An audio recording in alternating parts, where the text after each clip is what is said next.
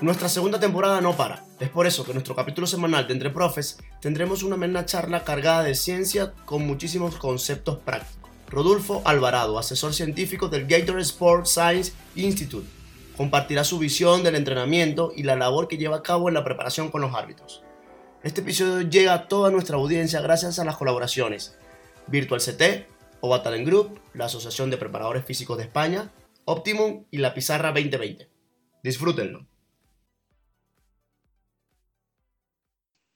El día de hoy contamos con Rodolfo Alvarado, eh, un preparador físico venezolano eh, que se encuentra realizando una gran labor en, nuestro país.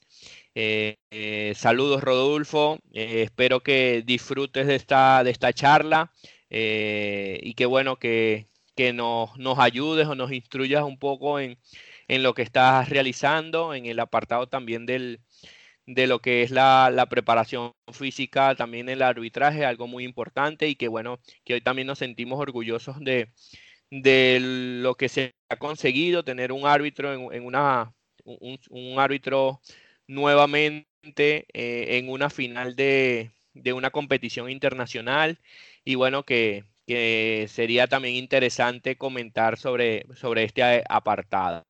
Bienvenido. Gracias, Rudy, gracias, de verdad. Este, para mí, verdad, es un placer poder eh, conversar contigo en, el podcast de Entre Profes.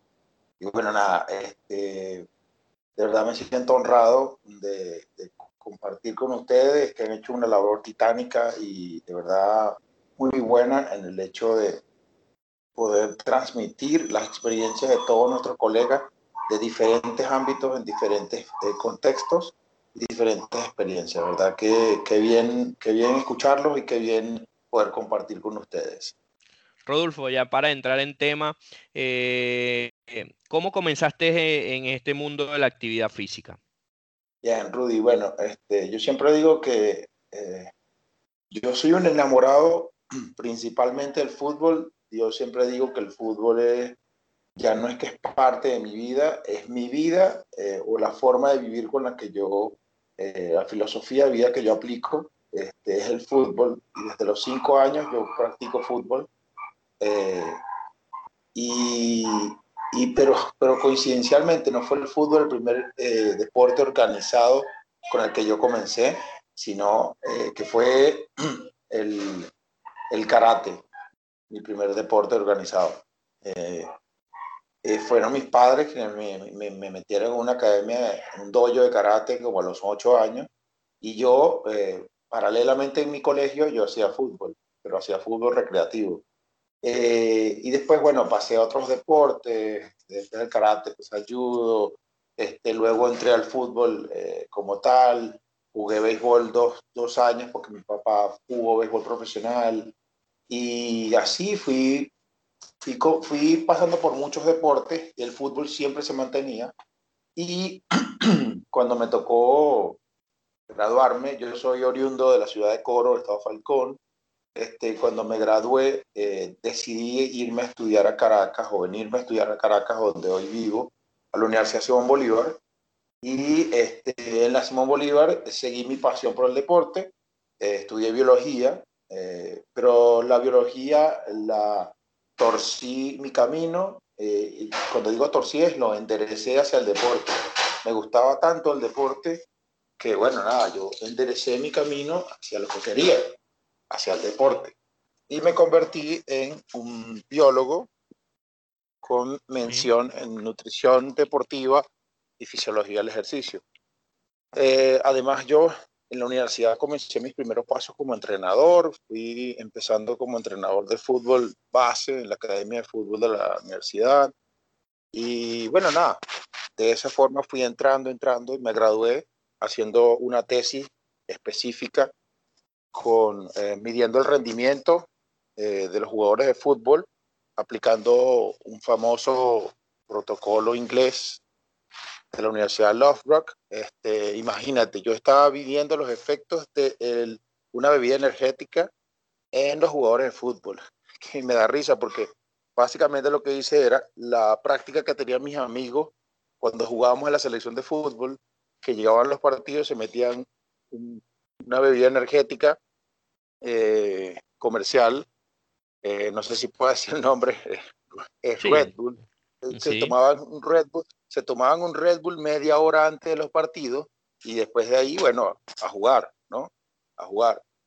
Muchos era por la resaca, otros era por la, por la cábala de que, bueno, este se lo tomó y le, jugó, le gustó. Yo vi eso y vi esa oportunidad y dije, bueno, vamos, yo que soy, estoy estudiando ciencias, vamos a aplicar esto. Lo apliqué y, y, de ahí en adelante me gustó muchísimo. O sea, yo toda mi carrera hice muchas materias eh, complementarias dentro de la misma carrera de biología. Hice eh, eh, materias complementarias de ciencia del ejercicio que se dictaban en la universidad. Sin ser una universidad de deporte, tenía varias carreras, perdón, varias materias de deporte. Entonces eso me llevó a mí a estar dentro del mundo de la actividad física del deporte. Me gradué. uno de mis tutores de tesis es Pedro Reinaldo García, un conocido eh, nutricionista deportivo de Venezuela, que hoy día es nuestro jefe en, en el GSSI en Latinoamérica, en, el Instituto Gatorade de Ciencia del Deporte para Latinoamérica. Y bueno, nada, yo le dije, Pedro, mira, yo quisiera trabajar contigo luego que termine la tesis. Y él me dijo, bueno, pero ¿qué quieres hacer? ¿Quieres estar en la planta de, de, de Gatorade? No, no, no, yo quiero trabajar contigo en el instituto. Y entonces con mi tesis en la mano, aproveché un curso y entregué esa tesis como carta de presentación ante quien era en ese momento el jefe, un costarricense, el doctor Luis Fernando Aragón, y fue esa mi entrada al Instituto Gator Esencial Deporte. Ahí comencé y les puedo decir que ese fue el mundo que me montó o que me dio, me abrió las puertas de lo que hoy eh, digo que soy, Hoy digo que soy un biólogo del deporte porque Gatorade, el Instituto Gatorade me abrió las puertas a ese gran mundo, apasionante mundo de las ciencias del deporte. Me mantuve en el fútbol, una vez me gradué de la universidad, empecé a hacer mis cursos de entrenador de fútbol, coincidencialmente fui al Pedagógico de Caracas a hacer mi primer curso de entrenador, el primer curso que hice ni siquiera, ni siquiera fue de fútbol, fue de fútbol sala. Y comencé en el futsal como primera eh, credencial de entrenador, luego hice los cursos de fútbol base, eh, los niveles que tenemos en Venezuela, en el colegio de entrenadores, y así fui subiendo y fui adquiriendo eh, experiencia y dije, bueno, vamos a organizar esto. Hice el componente docente en, en la UPEL, en el núcleo Falcón. Cuando me gradué, yo regresé a mi casa, Falcón, hubo un año, y durante ese año aproveché para hacer el componente docente en la universidad y este, esos componentes me ayudó a mí a entender cosas de educación y de la parte de educación física que yo no tenía básicamente, solamente conocía cosas de entrenador, pero entendí la parte de educación física por ese componente docente y este, terminé entendiendo que bueno, esa era mi vida, eso es lo que quería hacer yo. Yo no quería ser entrenador, quería ser preparador físico. Y a partir de eso, cuando ya estoy terminando como docente, comencé como preparador físico en el Unión Atlético Falcón. En ese momento estaba en tercera división. Eh, luego me regresé a Caracas. En Caracas eh, tomé parte eh, del Deportivo Culima, que estaba en segunda B, y a finales de, a mediados, perdón, del 2008, tuve mi primera incursión en primera división con el Estrella Roja, un equipo que ya no está. Eh, y bueno, nada, tomé otra decisión. Dije, mira, no quiero estar donde no está organizado.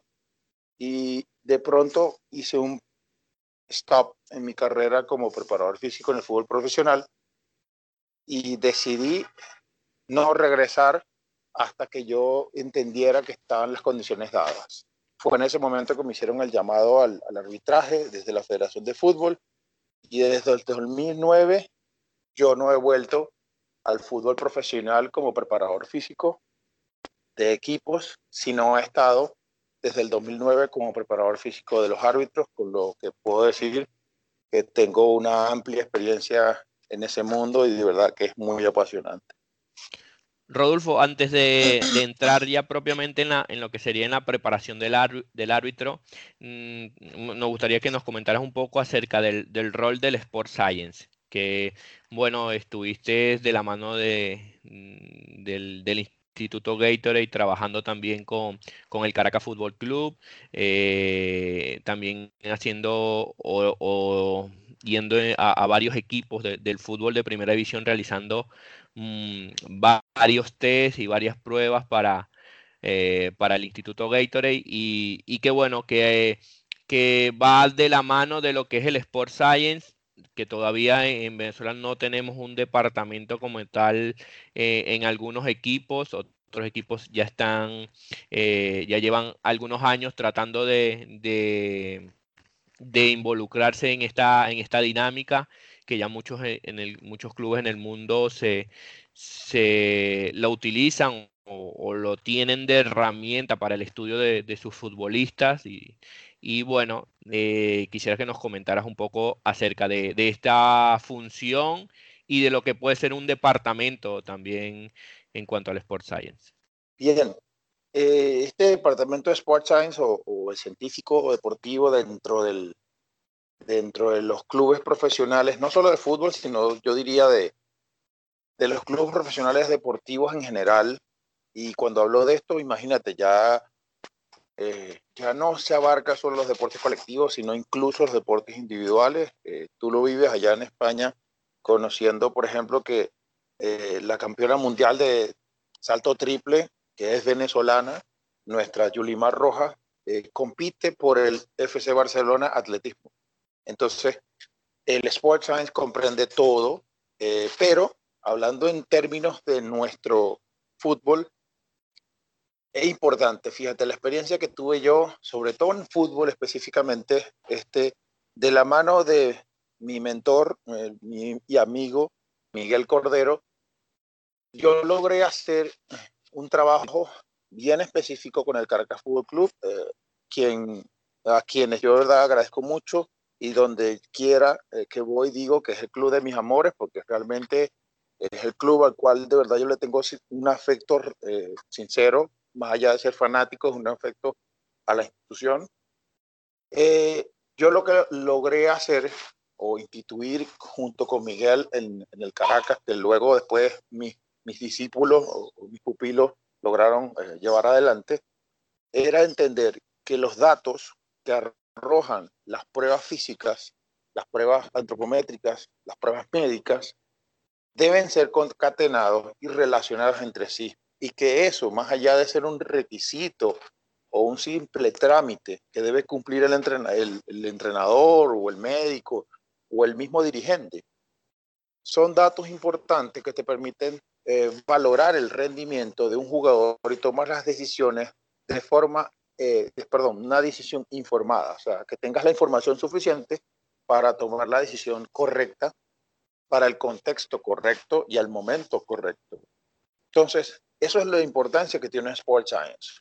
Las otras experiencias que tuve con otros clubes este, a través del Instituto Gatorade era, bueno, más que todo los, los test de sudoración. Incluso hicimos test de sudoración a nuestra Vinotinto Sub-20 esa vino tinto con Soteldo, con Yangel, con todos esos muchachos que nos dieron grandes alegrías. Hicimos una, eh, hicimos test de sudoración a ellos, hicimos test de sudoración al Zamora, al Estudiantes al Deportivo Chacao cuando existía el Deportivo Chacao, a la Italia, al Caracas Fútbol Club, entre otros clubes, muchos clubes. Incluso le hicimos eh, test de sudoración a, a, a clubes de baloncesto muy renombrados como Cocorilos de Caracas, Trotamundos de Carabobo, Guayqueríes de Margarita, eh, Marinos Oriente, entre otros. Imagínate, eh, yo creo que hasta llegamos eh, a hacer algunos test de sudoración en algunos clubes profesionales de béisbol. ¿Esto qué nos da? Todos esos datos que a través del test de sudoración también nosotros lográbamos captar, entendíamos, hacíamos entender a la gente, por ejemplo, la importancia de la hidratación, pero tomando en cuenta eh, un dato numérico que le dabas a la persona. Les decías, mira, tú eres capaz de sudar tantos eh, litros, haces tantos litros de sudor en determinada actividad con determinada intensidad. E inclusive le puedes decir, lo podemos tomar en otra actividad. Le decíamos, mira cómo eh, puedes sudar diferente en otra actividad. Entonces, esos datos daban para tener una información suficiente para tomar decisiones, al menos en el área de hidratación. En mi caso, cuando, cuando pude hacer, este, cuando pude hacer este, otras, eh, otras pruebas, eh, dentro de las pruebas que se hacían en Gatorade, este, yo lo que hacía era eso, o sea, muchas de las otras pruebas que hacía yo, este, bien sea test de campo como el yo-yo test o test de agilidad, test de velocidad, test de fuerza en los gimnasios, este, las, pruebas F, las pruebas FMS o las pruebas de, movilidad y estabilidad, todo esto era con un fin. Y el fin es tener información eh, práctica y pasarla de forma práctica a los entrenadores y atletas para que entiendan qué les puede decir esos datos o qué les puede decir esos indicadores a la hora de tomas de decisiones en sus entrenamientos y en sus competencias. Entonces, básicamente, eso es lo que yo creo que los departamentos de ciencias del deporte o sport science que eh, deben estar en los clubes deportivos debe entenderse que eso es así. Información que al relacionarse permite tener una toma de decisiones mucho más óptima en el momento correcto y en el contexto correcto. ¿Cuál, ¿Cuál, crees tú que sería un, a pesar que, bueno, no, no, a pesar, sino que ya varios clubes están utilizando tecnologías GPS, ¿cuál crees tú desde el apartado científico deportivo eh, tendría que dar el, fútbol venezolano que ayudaría en, su crecimiento? Eh, a manera de, digamos, de estructura y, que aporte en, este apartado.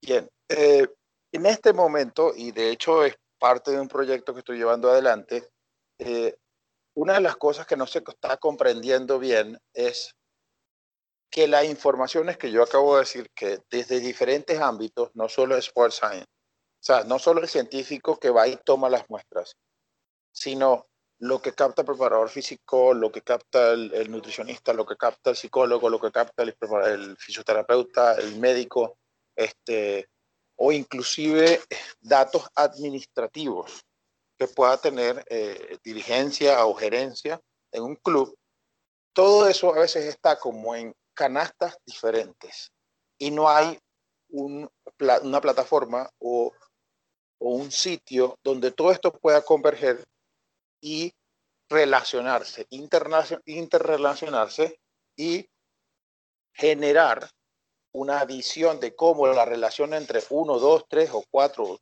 o varios indicadores puede generar la relación entre ellos, puede generar un problema o una ventaja. Entonces, hoy en día una de las cosas que se está trabajando son las famosas plataformas AMS o Athletes Management Systems. Son los sistemas de gerencia o de manejo de atletas. Son simplemente plataformas en las cuales se verten los datos y esos datos se relacionan entre sí, pero se tienen los datos de todo el club. Entonces tú puedes ver ampliamente cómo eh, en un club pueden haber jugadores que, bien teniendo una gran capacidad física, pasan por un momento psicológico eh, bajo y de algunos de ellos pueden tener alto rendimiento y otros de ellos pueden tener bajo rendimiento. Entonces, teniendo otros datos, puedes saber por qué está el bajo rendimiento. ¿Sí? Entonces, lo importante no es tener la información, es saber relacionarla, saber manejarla. Y en el manejo de la información, hoy en día es el salto que no se ha dado. Muchas cosas que se están pasando, algunos clubes están utilizando, como acabas de decir, este, los dispositivos GPS, pero entonces no están utilizando la información correcta o no la están mm, utilizando de forma correcta. ¿Por qué? Porque muchos entrenadores se están basando solamente en distancias, no están tomando las aceleraciones y desaceleraciones. Eh, los compañeros preparadores físicos que están más avanzados, que llegan a, manejar todo el tema del body load o, la carga muscular más allá de solamente el, desplazamiento o las zonas de velocidad o las zonas de aceleración eh, y la contrastación con la frecuencia cardíaca como elemento de carga interna. Bueno, todo esto eh, realmente no se está manejando de forma correcta en Venezuela. Se está subutilizando mucho, ¿sí? Entonces, eh, parte de lo que, lo que hay que hacer es un tema de capacitación a los clubes en general, porque a veces nuestros colegas pueden tener la mejor intención y poder estar muy capacitados ellos. El tema es cuando en los cuerpos técnicos o en las organizaciones ellos se quedan como una isla hablando casi solos y que no se les entiende. No se entiende, se, entiende que el GPS es un gasto, no es, una inversión. O se entiende que, bueno, tienes el GPS porque todo el mundo tiene GPS. No, no, no. Es el tema de utilizarlos bien. Eh, por ejemplo, siguiendo el tema de los GPS, el GPS es una muy buena herramienta para detección eh, en prevención de lesiones o medir los niveles de riesgo de lesiones. Entonces, parte de esto eh, es lo que yo creo que en Venezuela tenemos que avanzar. Avanzar también en la planificación y periodización en base a los datos que nos dan los GPS y otros datos de otros dispositivos que no se usan dentro del campo, por ejemplo, ¿sí? O entender que todo lo que viene de la parte médica puede ser concatenado con los dispositivos GPS.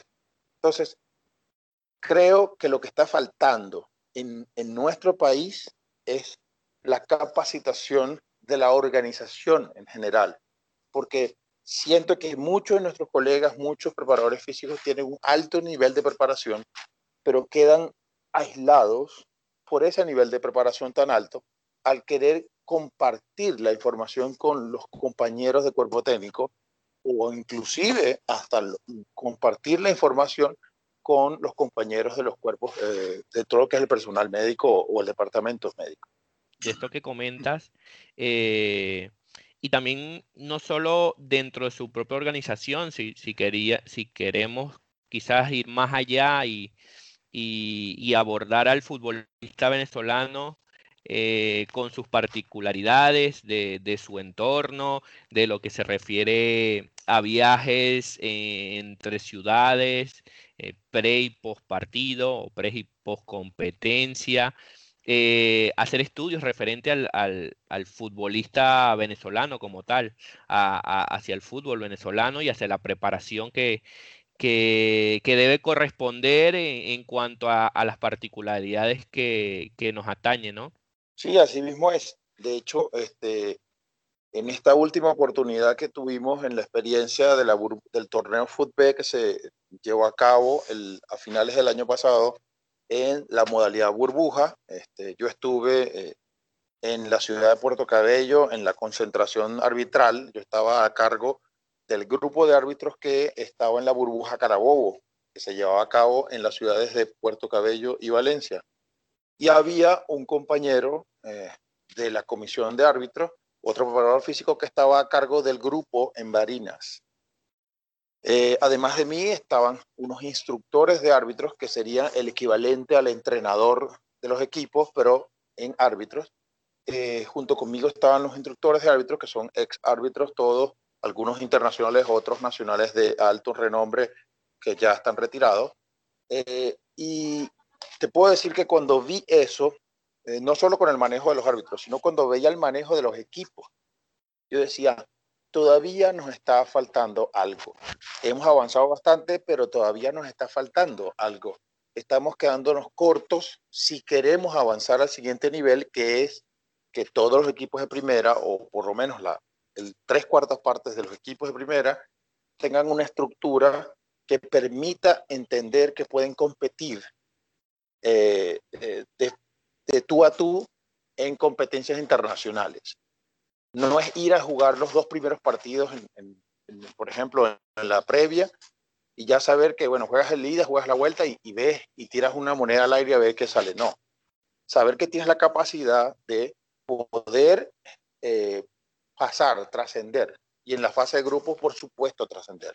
muy pocos equipos han entendido, han comprendido eso, este, y ya varios de esos equipos ya se les puede denominar algo parecido a lo que es un club. Todavía no son clubes, no hay, muchos clubes en Venezuela, pero sus organizaciones ya han entendido que están, tienen que dar un paso adelante y lo han dado. Y por eso está ahí el avance de varias de las organizaciones históricas en Venezuela. Comentando esto sobre lo que fue la burbuja y, bueno, si bien tuviste quizás eh, una experiencia más intensa o, de estar concentrado con, con los cuerpos arbitrales, porque por lo general cada árbitro, digamos, tiene su preparación en su ciudad y se reúnen cuando, cuando son para hacer los test o alguna formación, ¿no? Pero estas semanas intensas que fue la burbuja los tuviste casi continuamente eh, eh, eh, para, para poder llevarle o, darle o brindarle una preparación, ¿no? ¿Cómo, ¿Cómo sería esa preparación de un árbitro? cómo es un microciclo eh, en, una semana también de, preparación. Eh, nos gustaría eh, también escuchar un poco sobre esto. Bien, este, hablando, mm, quizás te voy a, contestar lo último.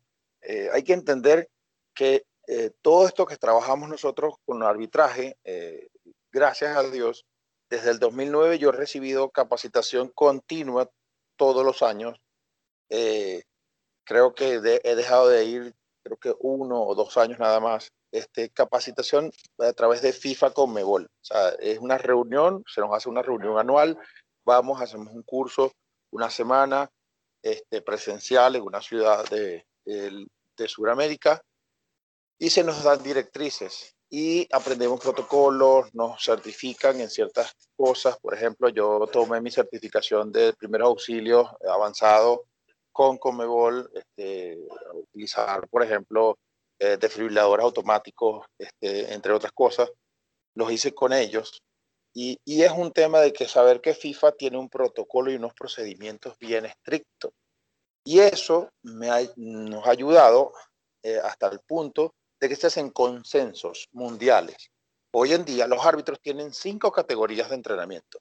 Fíjate, ah, una categoría que se llama recuperación activa, muy conocida porque es la misma que utilizan los jugadores. Nivel de mediana intensidad, nivel de alta intensidad, en los cuales se trabaja intervalado o continuo, ¿sí? Muy poco el continuo, más, más intervalado intermitente. Ahí eh, la categoría de velocidad y agilidad y está la categoría de fuerza y movilidad.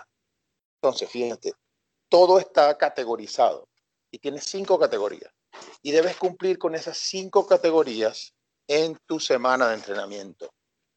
Por ejemplo, hoy día yo estoy eh, diseñando, tengo que subir a una plataforma, eh, particularmente esa que hablé, la, una, una plataforma AMS, creada por FIFA para los árbitros, eh, en este caso para las árbitras que están en el proyecto para el Mundial de 2023, en donde tenemos dos venezolanas en ese proyecto. Entonces yo estoy, yo tengo que eh, cargar el entrenamiento semanal o el microciclo semanal de estas muchachas los días domingos en la noche o los lunes en la mañana. De hecho, lo hice esta mañana, apenas me paré, lo, lo, lo cargué.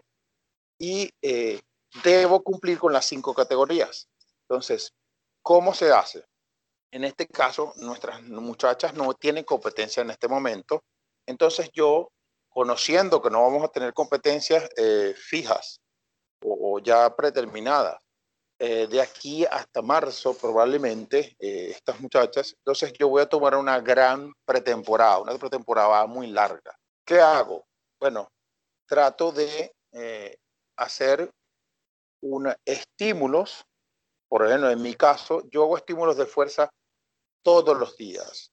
De los siete días a la semana hago seis estímulos de fuerza en diferentes formas. O sea, puedo trabajar en la, la parte reactiva, la parte de fuerza rápida, explosiva, fuerza base, funcional. Hago todos los rangos de fuerza y los correlaciono con el entrenamiento de desplazamientos que yo vaya eh, programar para ese día. Por ejemplo, eh, el día de hoy, las muchachas tienen, o en realidad son las muchachas y varios de los otros compañeros de, del cuerpo arbitral FIFA o internacional de Venezuela, están trabajando bajo un programa eh, en el cual hoy se trabaja fuerza funcional y en eh, resistencia intermitente. Entonces, la fuerza funcional la trabajamos al inicio de la, de, la sesión para activar justo lo que viene después. Eso mucho en la línea que tú también conoces. Yo, yo vengo de la línea de Mark Verstegen, de la gente de, de, la antigua compañía Athlete Performance, hoy en día Exos. Yo vengo de esa filosofía, este, manejo mucho esto. Yo soy más de preparación de movimientos, menos hablar de calentamiento. Soy de los que trabaja activación del core eh, previo a los trabajos. Es decir, bueno, si voy a hacer abdominales, los hago al principio, no los hago al final. Este, no soy de hacer muchos entrenamientos eh, con ejercicios tan clásicos, eh, sino un poco más en la onda que muchos llaman por ahí funcional. Entonces, básicamente la semana de un árbitro, en caso de, pretemporada, tendrías una gama muy amplia entre trabajos intermitentes, trabajos de velocidad, trabajos de resistencia a la velocidad, trabajos de habilidad para realizar o repetir sprints, que es importantísimo en el árbitro y en el futbolista también, eh, y ingresar, ir colocando lo que son los famosos entrenamientos integrados, que son entrenamientos físicos que conllevan a la toma de decisión. Eso generalmente se hace con un instructor de árbitros eh, en conjunto, pero como en este momento no tenemos la capacidad de entrenar eh, conjuntamente con los instructores de árbitros, básicamente no lo estamos haciendo, por lo menos por este mes no se va a hacer y el, probablemente hasta mitad de febrero no se va a poder hacer ese tipo de entrenamientos. Eh, y bueno, básicamente es eso. cuando ya el árbitro tiene un partido o dos partidos es diferente porque se toma la nomenclatura de trabajo en los árbitros igual a la del fútbol. Se habla del menos uno, el más uno, más dos, más tres, menos dos, menos uno. O sea, tal cual la nomenclatura de, del fútbol, del morfociclo de fútbol clásico eh, actual, eh, tal cual. El árbitro hace menos uno, hace más uno, hace más dos, más tres, hace eh, menos 2, menos 3, dependiendo de cuándo es el partido, tiene esa misma nomenclatura y tiene básicamente las mismas reglas, tomando en cuenta que cuando más alejado del partido haces el entrenamiento de mayor eh, intensidad en carga muscular y aeróbica o cardiovascular, y cuanto más cercano al partido se hace la activación trabajando más hacia la velocidad. Y eh, en mi caso particular hago eh, estímulos de fuerza durante todas las sesiones previo a los trabajos de desplazamiento. Eso es básicamente lo que yo, eh, o como he llevado mi, mi filosofía de trabajo, eh, entendiendo que tengo mis, mis experiencias y tengo mi, mi enfoque basado en inspiración de métodos que, bueno, muchos ya son métodos mundiales conocidos por muchas personas. ¿Hacen alguna diferenciación en el, en, el, en cuanto a, al, digamos, si es un linier o si es un árbitro principal, así por ejemplo como los jugadores, eh, eh, no va a ser igual eh, la exigencia o quizás el recorrido que tenga un lateral a que, a que pueda tener un central. ¿hay, ¿hay, alguna seguramente habrá algún toque o un acento en la preparación distinta en cuanto al árbitro principal o, al linier, ¿no? Sí, sí, sí, sí, sí. De hecho, te corrijo ahí, siempre corrijo ahorita por estar tanto tiempo en este mundo. Se habla de árbitro, a lo que antes llamábamos árbitro principal, se le llama árbitro. Al árbitro, lo que llamaban antes linier o juez de línea, hoy día se llama árbitro asistente. ¿sí? Este, el árbitro y el árbitro asistente recorren, eh, el árbitro recorre el doble de distancia que un árbitro asistente. Eh, y los desplazamientos laterales en el árbitro asistente son más acentuados que en el árbitro eh, y el árbitro recorre mayor cantidad de desplazamiento de espaldas, aunque no es mucho, pero recorre mucho más cantidad que el árbitro asistente. Así también los árbitros de futsal y de fútbol playa, que también los manejo yo, eh, tienen un contexto muy parecido al árbitro asistente del fútbol campo, eh, pero ya el desplazamiento de espalda aumenta un poco más eh, y en el caso del árbitro de fútbol playa se debe trabajar mucho la fuerza y la potencia por la superficie con la cual ellos eh, participan. Entonces, si hay una diferenciación marcada con respecto al árbitro asistente y al árbitro, ¿sí? El árbitro recorre mucho más distancias, las distancias son mucho más largas, tiene muchos cambios de dirección eh, que tienen una diversidad de eh, grados de cambio de dirección y este, tienes eh, además un cambio que casi es, o sea, el, el, el, árbitro asistente, mm, el cambio que tiene son giros de 180 grados nada más. Entonces, eh, por eso es tan diferente el, trabajo del árbitro asistente con el árbitro y también de los árbitros de futsal y fútbol playa, ¿sí? entendiendo también que eh, el asistente y el futsal y el fútbol playa tienen una mayor componente de velocidad. el componente de velocidad y agilidad y coordinación es mucho más alto que el del árbitro, ¿sí? por el hecho de que bueno, están confinados en ese segmento y tienen cambios de dirección y de, y de patrón de movimiento mucho más bruscos. Eh, ¿Algún dato mm, que nos puedas también aportar eh, en cuanto a, a, personas que quieran adentrarse en este mundo de, del arbitraje, a este mundo de la preparación eh, en, el arbitraje, no, no, solo desde el tema de, de entrenar a un árbitro, sino también de prepararse como árbitro?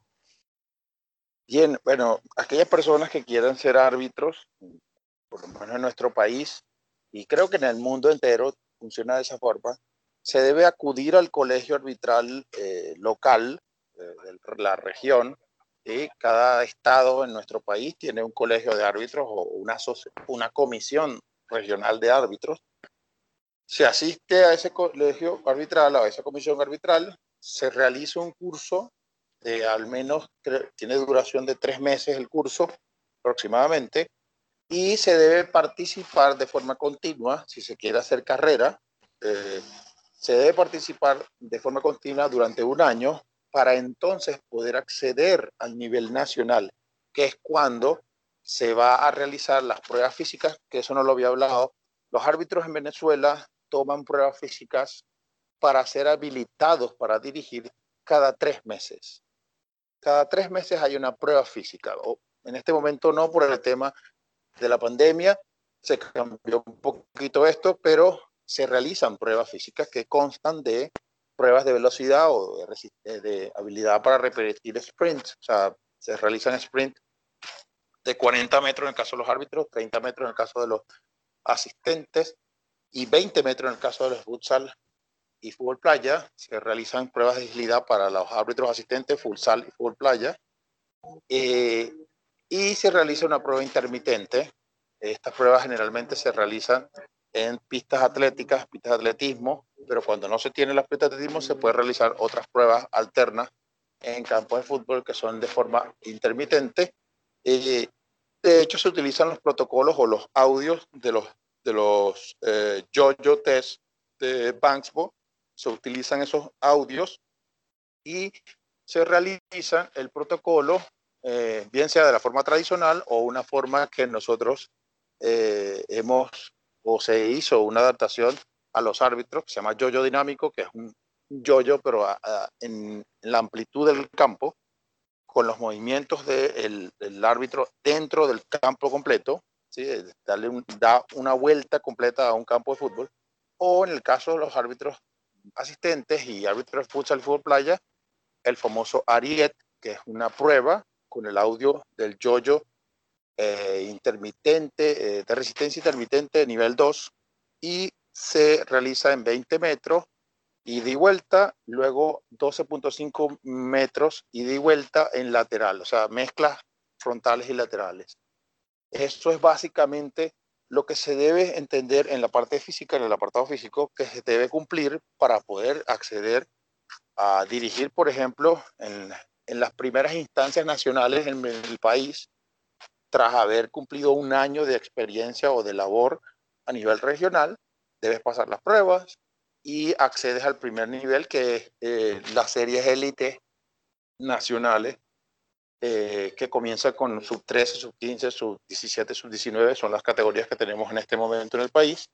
Y eh, luego, bueno, irías pasando tercera división, segunda división, primera división, pero ya pasando varios años. Probablemente un árbitro, un buen árbitro bien preparado debería pasar desde el momento que ingresa una comisión, debería pasar por lo menos unos 6, 7 años para llegar a su primer partido de primera división eh, con lo cual sería una muy buena experiencia. Eh, por supuesto, si es un árbitro joven, se ingresa con 18, 19 años a la comisión, hay árbitros inclusive menores de edad que podrían ingresar eh, a 16, 17 años, se ha visto, con permiso de los padres, ingresan, trabajan de forma local y no se, no se les lleva al nivel nacional hasta que cumplan los 18. Eso básicamente es lo que se quiere o lo que se pide eh, para trabajar como árbitro. Por supuesto, está la parte teórica, tienes que pasar pruebas teóricas, videotest eh, y análisis de los asesores arbitrales cuando ya estás en niveles nacionales que te están eh, viendo, asesores en los partidos, y esas puntuaciones te dan el, los escalafones con los cuales vas subiendo o te mantienes durante más tiempo en una categoría para, para ya ir un poco cerrando lo que ha sido este podcast, eh, ¿podrías darnos una recomendación literaria, una recomendación también acerca de un curso eh, o, alguna formación y alguna aplicación que estés utilizando para ya sea para evaluar o para planificar eh, que estés utilizando actualmente? Bien, eh, recomendaciones literarias. Bueno, yo soy, eh, muchos me conocen por, por ser muy uh, asiduo a, utilizar libros en inglés. Yo diría que cualquier libro de la editorial Human Kinetic, Human Kinetics, que hablara de fútbol o de preparación física, les puedo decir cualquier libro, cualquiera, el que ustedes quieran, que lo tomen, les va a servir y, les va a brindar un altísimo nivel de información. Por eso no, no quisiera dar nombres de específicos de un solo eh, eh, autor. Pero básicamente eso, sí, cualquier libro de la editorial Human Kinetic les va a servir impresionantemente para fútbol o para cualquier ámbito de la preparación física. Y sobre todo si eres un apasionado del Sport Science. Eh, en cuanto a cursos, yo este, estuve durante un muy buen tiempo, estuve afiliado a la NS, eh, NSCA o la National Strength and Conditioning Association, que es una organización eh, con base en los Estados Unidos, pero que tiene rango mundial. Y, y, para mí es quizás la organización de preparación física más importante del mundo. ¿sí? Y ellos, junto con el Colegio Americano de Medicina del Deporte y el Colegio Europeo de Medicina del Deporte, eh, son quizás los que llevan la batuta a nivel mundial en todo lo que es la tendencia de ciencias del deporte y de entrenamiento como tal. Entonces, cualquier curso de preparación física que yo diga, creo que esa vía. O sea, certificarse por la NSCA eh, sería una muy buena elección. Otra elección sería tomar la vía de la metodología de Exos de Mark Verstegen. Realmente desde que la conocí hace muchos años atrás, muchísimos años atrás, eh, yo me quedé enganchado y he visto su evolución año tras año. Eh, además que yo también, eh, otra cosa que no dije, yo, trabajo en golf de hace más de 12 años y este, la filosofía del golf, con la cual yo también me especialicé en, preparación física de golf, con, estaba en la misma línea de la gente de Exos se me di cuenta que las dos cosas iban de la mano iban de la mano del protocolo FMS. También es una muy buena eh, capacitación que deberían hacer los compañeros hoy en día porque es una muy buena herramienta para evaluar cosas sin necesidad de hacer mucho, sin necesidad de tener tantos aparatos. Aplicaciones, creo que le voy a dar eh, la, ¿cómo se llama? Le voy a dar, siempre, siempre le doy publicidad y la otra vez le escribí y le dije, eh, que le estaba haciendo publicidad de gratis, pero y, se la daría por siempre al doctor Carlos Balsalobre, que lo debes conocer, es muy conocido en España. Eh, Carlos Balsalobre eh, creó a través de sus aplicaciones en tanto en iOS como en Android, creó un laboratorio de medicina, perdón, de, un laboratorio de ciencias del deporte en el bolsillo, en un, en un celular. Entonces, si usted quiere utilizar una herramienta para evaluar que sea práctica y muy barata, bajen las aplicaciones del doctor Carlos Balsalobre. Tienen una, una amplia eh, gama de aplicaciones con las cuales ustedes a través de video y otras herramientas usted puede hacer mediciones. De verdad creo que eso es una de las cosas que yo podría decir de aplicaciones más importantes y más prácticas que yo he conocido esas, de verdad. Todo lo que yo viví dentro de un laboratorio, ahora lo veo dentro de un teléfono. Es impresionante. Por eso creo que es una muy buena recomendación. Rodolfo, y para cerrar, bueno, también eh, saber un poco, eh, también que estás dentro de, lo que es el Comité Olímpico. este año esperemos que, se pueda eh, cerrar el, digamos, el ciclo olímpico con, con el evento. Eh, y bueno, ¿qué, vislumbras eh, en cuanto a, este, a este apartado, eh, en cuanto a, los proyectos que, tienes dentro de, lo que es el Comité Olímpico, también en cuanto a la, preparación de, entrenadores en, en, diferentes disciplinas y que nos dejaras una frase que, que llevas contigo siempre en todo momento eh, para, para, finalizar lo que ha sido este, este, este digo, eh, muy provechoso podcast que, que, nos has instruido en cuanto al, al, tema de arbitraje y también a lo que es, ha sido el, o, o, es el Sport Science.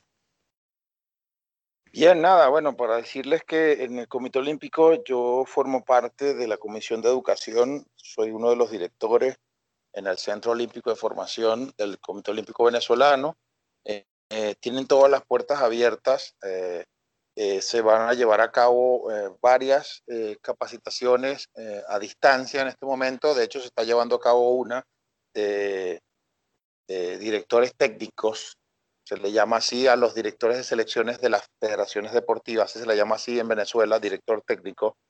no tiene nada que ver con el director técnico de fútbol se está llevando a cabo ahorita una, una capacitación eh, de directores técnicos nacionales y eh, además eh, se tiene previsto la, la, implementación de diplomados online con validez de em, universidades extranjeras y universidades nacionales, doble validación.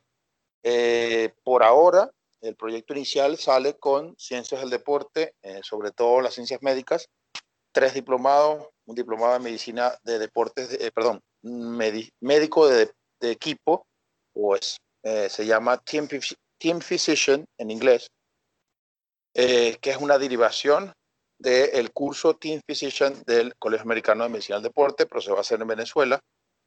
Además, se va a hacer un diplomado de nutrición deportiva y un diplomado de fisioterapia deportiva. Todo esto dictado por un grupo de profesionales venezolanos y profesionales eh, invitados al extranjero.